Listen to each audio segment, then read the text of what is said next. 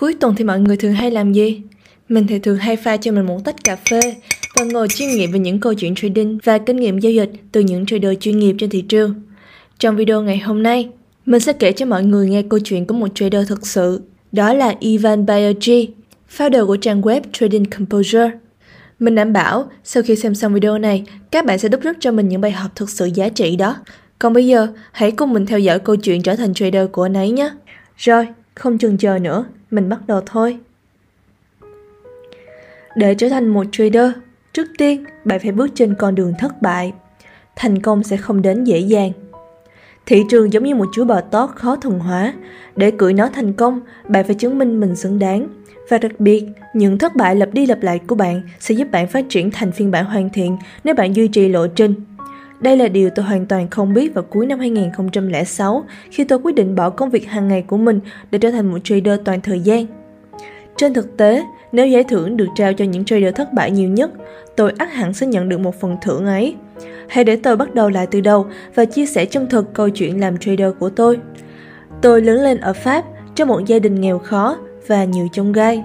Khi còn nhỏ, tôi nói lắp và gặp khó khăn trong việc học tập. Vì điều này mà tôi ngày càng sống nội tâm hơn trong những năm tháng đó. Ở trường trung học, trong những giờ ra chơi, tôi dành phần lớn thời gian ở thư viện. Không phải vì tôi thích đọc sách, mà vì thư viện là nơi duy nhất tôi có thể tìm thấy niềm an ủi và tránh xa tất cả những thị phi, ồn ào và bắt nạt. Nhưng hành động ẩn mình khỏi thế giới này không tệ lắm đâu. Trên thực tế, nó đã cho tôi cơ hội tìm thấy một cuốn sách về thị trường tài chính mà khi nhìn lại, nó mang đến ảnh hưởng cực kỳ lớn cho tôi. Cuốn sách tôi đang nói đến chính là cuốn How I Made 2 Million Dollars in the Stock Market, dịch tiếng Việt là Cách tôi kiếm được 2 triệu đô trên thị trường chứng khoán của tác giả Nicholas Davas.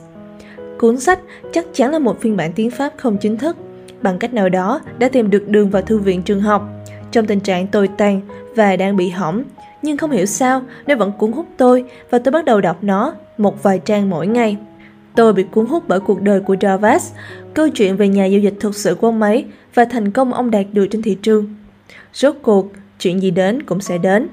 Tôi đã bỏ học trung học và bắt đầu mạo hiểm sống không mục đích.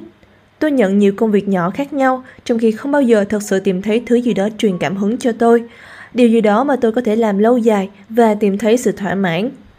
Vài năm sau, giao dịch trực tuyến đã trở nên phổ biến và tôi nhớ anh trai tôi đã từng gọi tôi vào phòng của anh ấy rồi cho tôi xem một trang web tài chính tên là Bolsorama. Trang web chứa đầy báo giá chứng khoán và tin tức tài chính và tôi chẳng thể nổi một số lượng lớn các con số, ký hiệu và các tin tức dường như không có ý nghĩa gì đối với tôi vào thời điểm đó. Tuy nhiên, tiềm năng thành công về tài chính đã quyến rũ tôi sâu sắc, khiến tôi quyết tâm mày mò học hỏi. Bỏ công việc thường ngày và chơi all in. Trong vài năm, tôi đã dành dụm được khoảng 100.000 đô từ nhiều công việc khác nhau mà tôi đã làm trong suốt nhiều năm. Và cuối cùng, tôi đã sẵn sàng giao dịch. Vào thời điểm đó, tôi đang sống ở Bắc Mỹ và tôi quyết định bỏ công việc cuối cùng của mình cho đến nay với tư cách là thành viên đội đếm trong một sòng bạc Tôi vẫn còn nhớ những trạng thái trong tâm trí của tôi khi ấy. Một sự giao thoa tinh tế của sự phấn khích, háo hức, hy vọng nhưng cũng ảo tưởng vào những gì có thể kiếm được trên thị trường.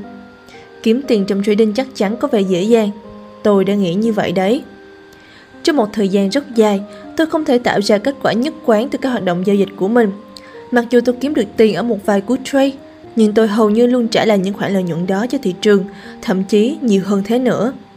Giống như hầu hết các trader, tôi đã trải qua giai đoạn nhảy hệ thống, là giai đoạn mà tôi luôn theo đuổi một hệ thống giao dịch hoàn hảo, không hề tồn tại. Tất nhiên, trong khoảng thời gian đó, tài khoản giao dịch của tôi chịu những khoản lỗ khác nhau và tôi dần hết các lựa chọn, buộc tôi phải phát triển hệ thống của riêng mình, một hệ thống mà tôi đã dành thời gian để tìm hiểu, nghiên cứu và hoàn thiện. Đó là một lợi thế thị trường vững chắc và trong giao dịch mô phỏng, nó đã tạo ra lợi nhuận tuyệt vời. Nhưng trong giao dịch thực tế, tôi vẫn đầu tư quá cảm tính vào các giao dịch của mình Thành công trên thị trường dường như quá khó nắm bắt, quá bí truyền, quá gần nhưng cũng quá xa tầm với. Về cơ bản, trading là một phương tiện mà qua đó tôi thể hiện niềm tin hạn chế và sự bốc đồng của mình. Mỗi cú trade là một vòng quay roulette của cảm xúc. Trade thắng sẽ mang lại cho tôi sự hưng phấn, trade thua sẽ khiến tôi chán nản. Tôi không bao giờ có đủ kiên nhẫn để chờ đợi các giao dịch của mình hoặc để chúng hoạt động mà không thôi thúc điều chỉnh. Tóm lại, không hề có sự ổn định trong tâm trí của tôi, cũng chẳng có sự nhất quán trong cách tiếp cận của tôi. Và tôi thậm chí còn không biết rằng thực tế vấn đề là do tôi, người ngồi trước màn hình điều khiển lệnh trade. Tôi đã tuyệt vọng tìm kiếm các giải pháp bên ngoài, trong khi cái vấn đề của tôi thực sự xuất phát từ bên trong. Khám phá tâm lý giao dịch May mắn thay, tôi tình cờ tìm thấy một cuốn sách tâm lý giao dịch nổi tiếng có tên The Disciplined Trader, nhà giao dịch kỷ luật của Mark Douglas tại hiệu sách địa phương của tôi.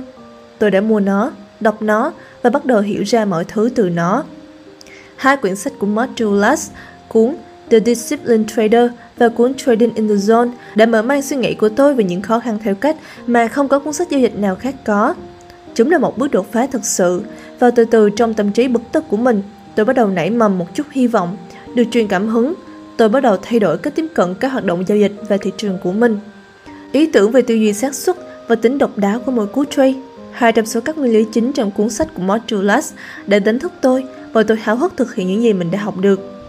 Tôi bắt đầu đặt lệnh và rời khỏi màn hình của mình. Tôi bắt đầu suy nghĩ về cách xác suất và hạ thấp kỳ vọng của mình. Tôi nhận thấy một quyết tâm mới để duy trì sự nhất quán và tính kỷ luật. Và, xin chào, giao dịch của tôi đã tốt hơn và kết quả của tôi đã được cải thiện. Nhưng, những cải tiến chỉ là tạm thời. Làm lại từ đầu. Bạn thấy đấy, những bước tôi thực hiện chỉ là băng bó cho một vết thương khoét sâu. Tôi vẫn là một anh chàng dễ xúc động và bốc đồng sâu bên trong.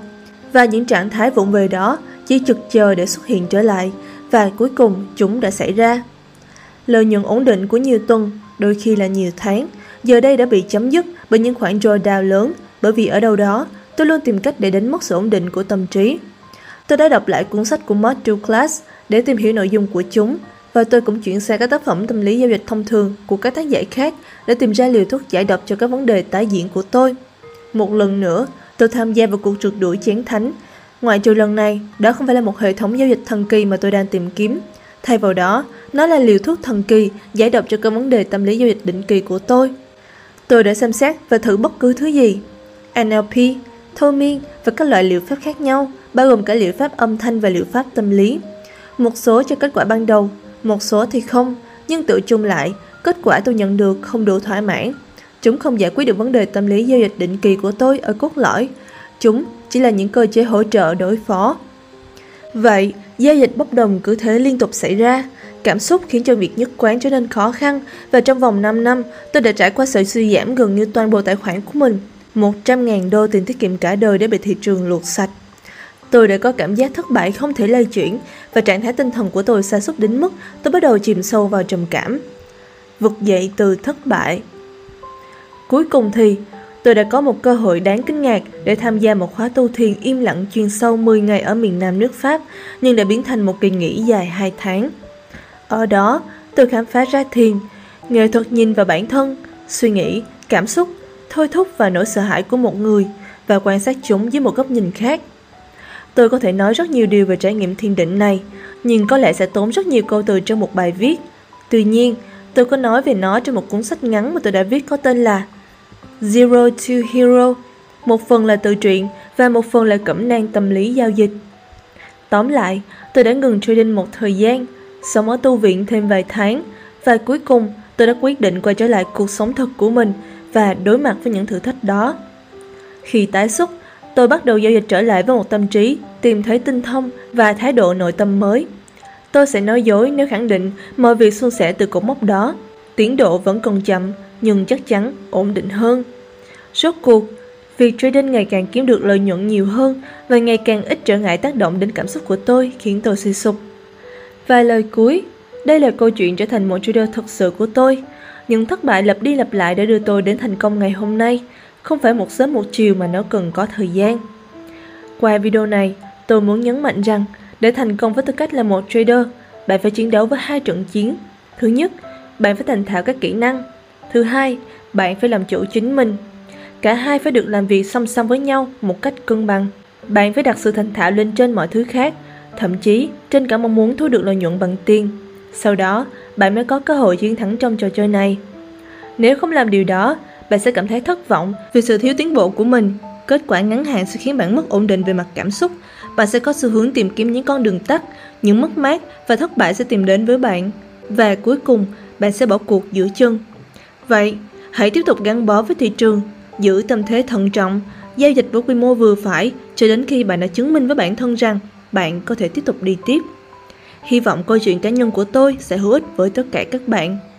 Và đó là những chia sẻ của tác giả Ivan Biogi, người điều hành trang web Trading Composure về những thất bại để đạt được thành công trên thị trường. Hy vọng những chia sẻ vừa rồi sẽ mang lại những bài học hữu ích cho các bạn nhé. Còn bây giờ, xin chào và hẹn gặp lại các bạn trong những video lần tới. See you soon!